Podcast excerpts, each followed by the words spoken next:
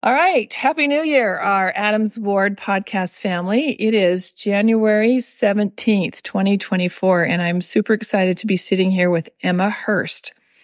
Um, I don't know much about Emma, so we've had a little pre podcast interviewing already, and it's been fun. Emma is currently um, serving as the primary pianist. So she obviously has some musical talent. I'm sure we'll hear we will hear about, but I think we'll just start this off, Emma, by asking you to share with us some highlights of your childhood, like where you grew up and whatever else you want to share. So take it away. Sure. Um, I was born in northern Utah, spent a good chunk of time there. Um, and then we moved to the East Coast for a year. we lived in Virginia um, for a little bit. Then we decided to come back closer to home lived in Las Vegas for a year. Um, after that, we moved up to Monroe, which is Seattle area. And I think we were there for about a decade. Um, and then after that, um, I graduated high school while we were living there and um, took me a little bit to figure out where I wanted to go to college, but I knew that I wanted to be a band teacher. Um, so I ended up going back to Las Vegas, living with my grandparents, getting my associates down there while I was living with them. Um, was there for about two and a half years. My family moved in that uh, period of time. They moved to Missouri for about six months. Yep, big change there.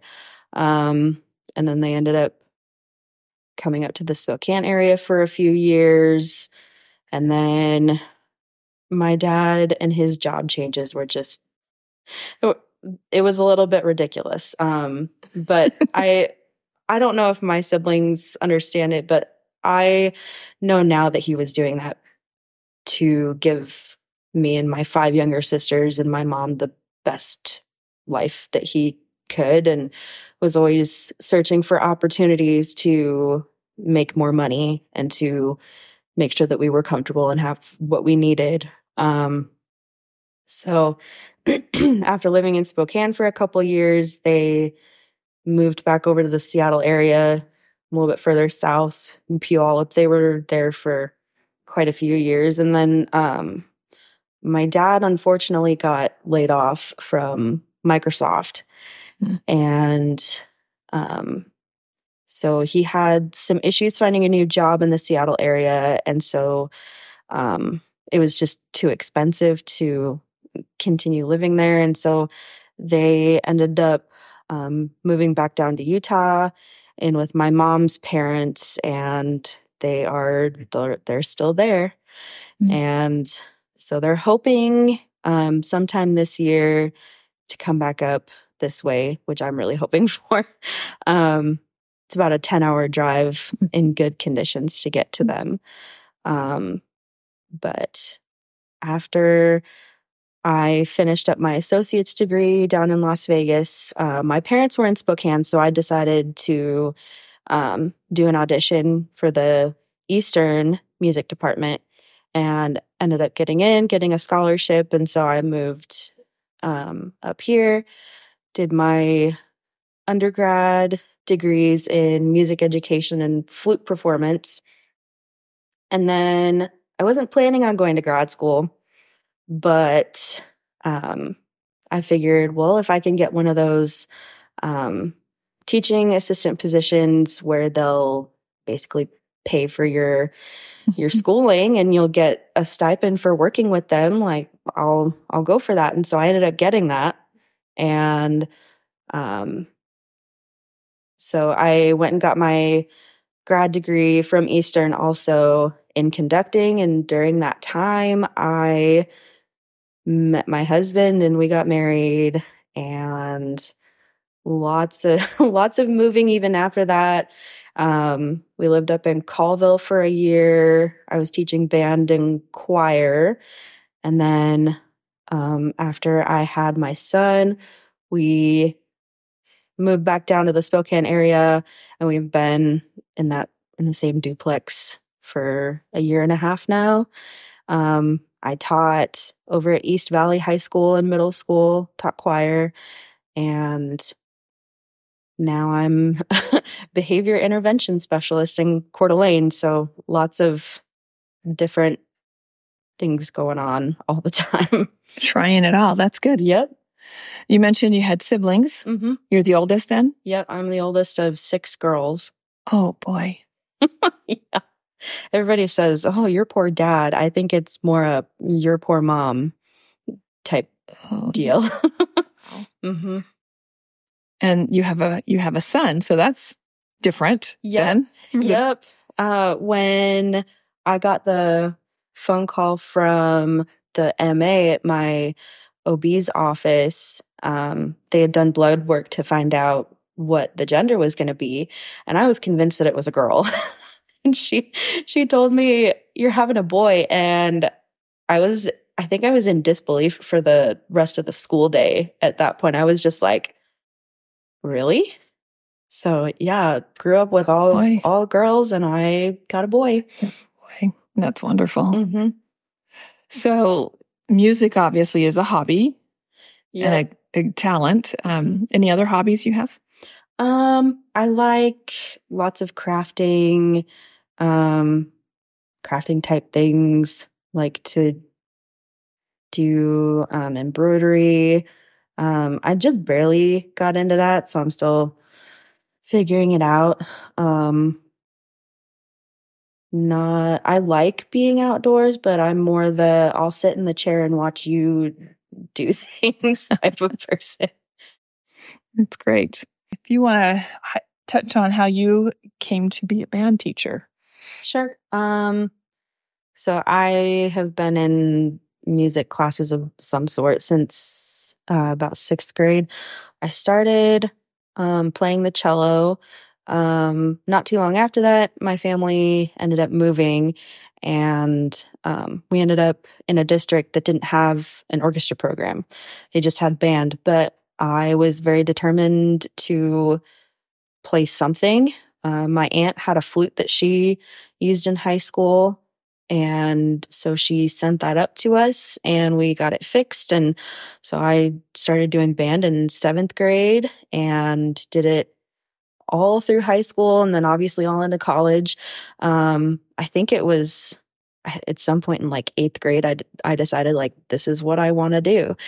And I did not, that didn't change at all. And, and so when I got to the point where, um, I was going to be starting college, it was like, okay, what do I need to do to be able to, you know, do this as a career?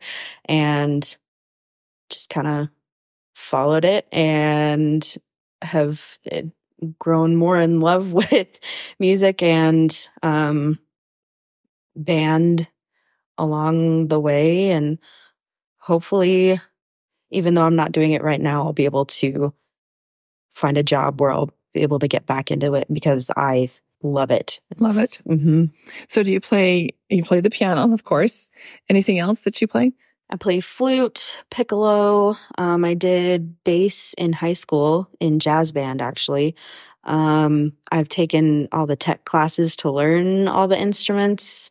I wouldn't say that I am good or proficient on many others, um, but I can at least do the beginner stuff on most of them. And how about the cello? Um, I could, I'd be okay. my, one of my little sisters plays cello and she's phenomenal. I'm not even close to that mm. anymore.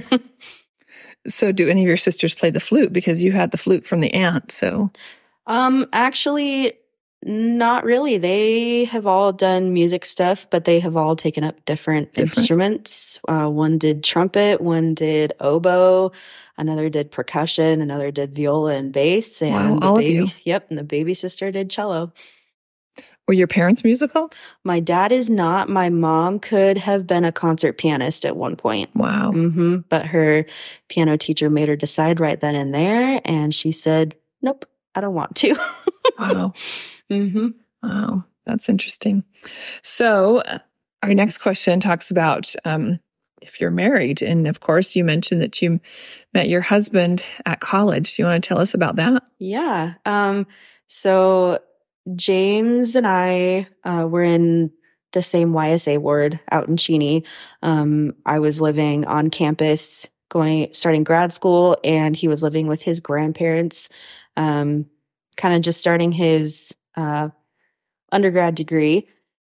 He had graduated in from the community college in Moses Lake um, not too long before that, and I had um, a blessing before I went back to school that my dad gave to me. And he said that I either I'm being prepared or someone is being prepared for me. And prior to that, all the blessings that I had before school started were be patient, wait. And so this was a, a new thing for me. And, um, so I I had a crush on James before he did on me. we um there was one night at an FHE where we were making awkward eye contact across the room and um and then he ended up talking to um our bishop I think shortly after he moved to Cheney um and the bishop told him like you should you should look at the into the grad students in the ward which i was one of those. And um so then one sunday it was second sunday supper break the fast something like that. Um i had decided after i got my food that i was just going to sit at a table by myself and see who and if anybody would come over by me. And he ended up coming over and asking if if the seat was open and I gave some sarcastic something. I don't remember what it was. Um, but we started talking at that point and the following night at another FHE um, we ended up talking for about four hours in my car afterwards. and we went on our first date about a week later. Um, I think we knew pretty quickly that we had found our person. And um, so wasn't even two months later, we got engaged. And about two months after that, we were married. And when did you get married? um, March 2019. 2019. Okay. So it's been almost five years, which I think both of us are a little bit in disbelief over that one. yeah. Wow. It's, it does go fast. Mm-hmm. And you have a, a, one and a half year old boy. Yep. Brantley. Um, he came into this world in a little bit of a whirlwind. Um, he was having some issues. I was having some issues during my pregnancy. And so he ended up being an emergency C section, mm-hmm. but he came out happy, healthy, and um, he's currently in the search and destroy phase. and he he's a lot of fun. He's usually a pretty happy baby and he's very uh very loving and he's starting to get more affectionate, which I love. Um so we're just, we love seeing him learn and grow and being able to take him and do new experiences. And um, it's interesting to watch the world through his eyes. It's super fun. We love being a mom. Oh, wonderful. That's terrific. So tell us about then some um, turning points in your life, a couple of decisions that have probably really impacted your life to help you be where you are now. Um, so when I was um, going to school at Eastern during my undergrad, um, this was at least I want to say like three or so years probably before um, James and I met. Before he even moved into the area, um, my parents were moving back to the Seattle area, and so I was going to be living by myself for the first time. And so there was nobody to um, kind of help, you know, keep me going to church or to keep me active. It was just me, myself, and I.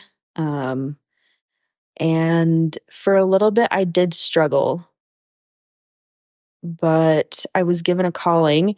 Uh, I think it was one of the ward pianists because there wasn't really any of us that played organ. Um, but just having, you know, that commitment on the weekly kept me going to church and um, I I look back at that and I'm grateful that I made that decision to stay active and to keep myself busy with that instead of you know who knows what else.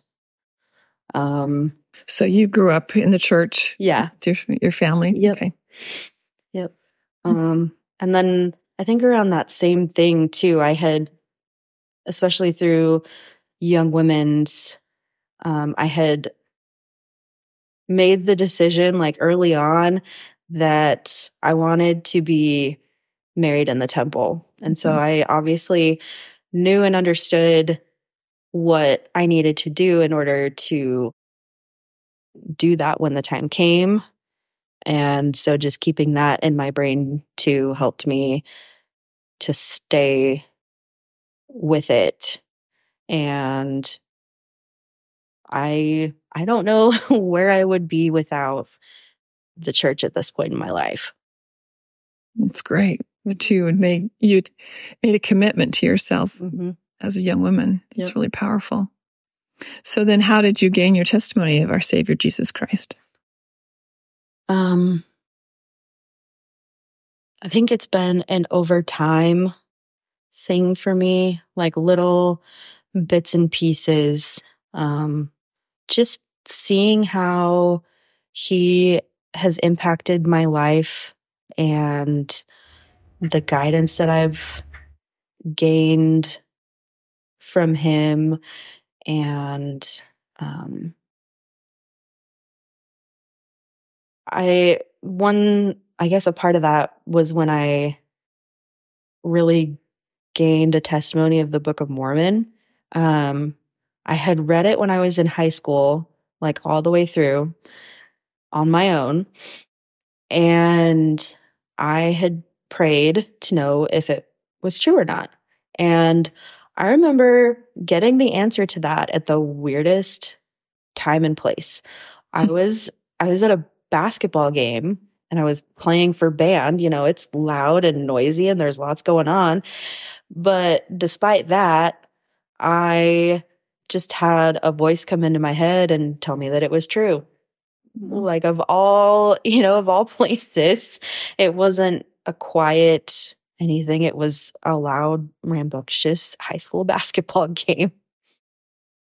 Were you asking if it was true or not? I mean, you'd read it. And, yep. and so. Yep. I had prayed and asked. And I guess wow. that's just where, when and where I got that answer among all the noise, he spoke to you. That's really sweet. Thanks for sharing that.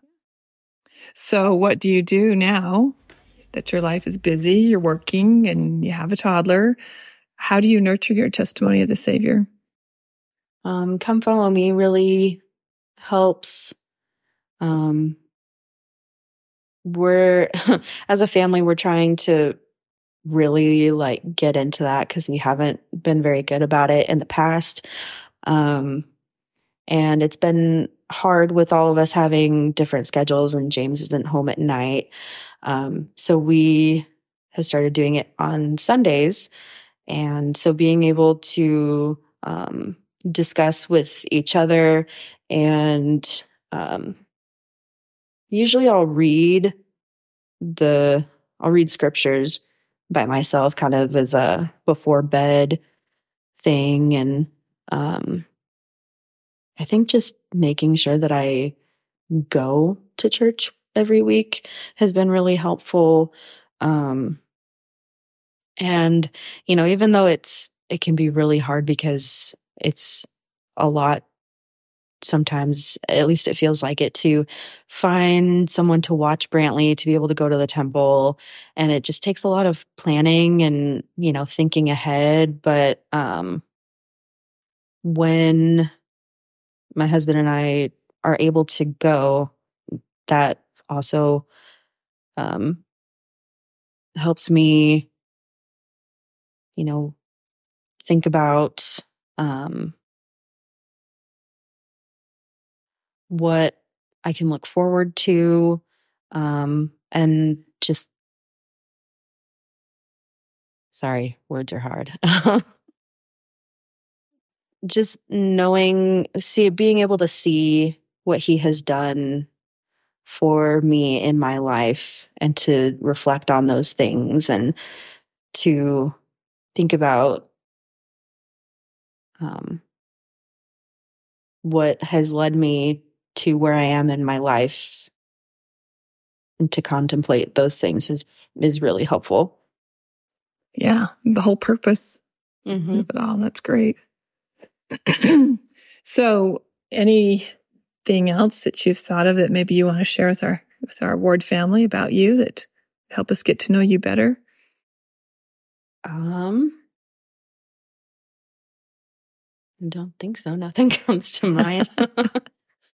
Well, we were talking previously. This is the gal that played the beautiful flute solo at Christmas. Um, Jesus once of humble birth, a sacrament hymn for a Christmas song. I just, that was so powerful to me. It, it truly touched me. And I thank you so much. Yeah.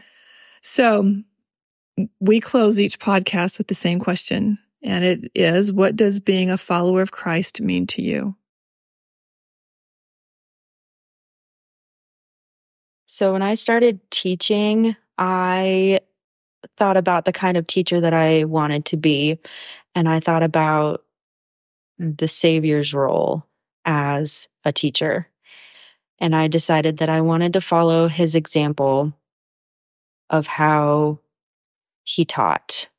And so I think that being a follower of Christ is to um, reflect his example and to um, exemplify actions that are Christ like and to uh, help others and, you know, just to be kind and um, to every everybody and um,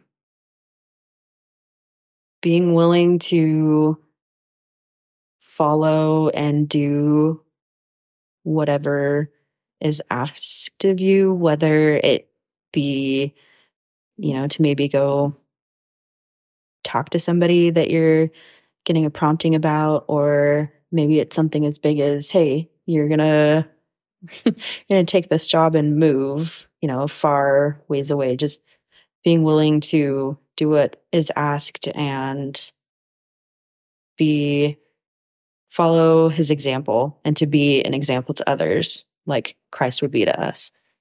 That's great. Thank you. Thank you for coming out on this very snowy night. Yeah. Appreciate that. So, all right. Thanks so much. And uh, stay tuned for 2024. We hope to get all of our ward members on this podcast.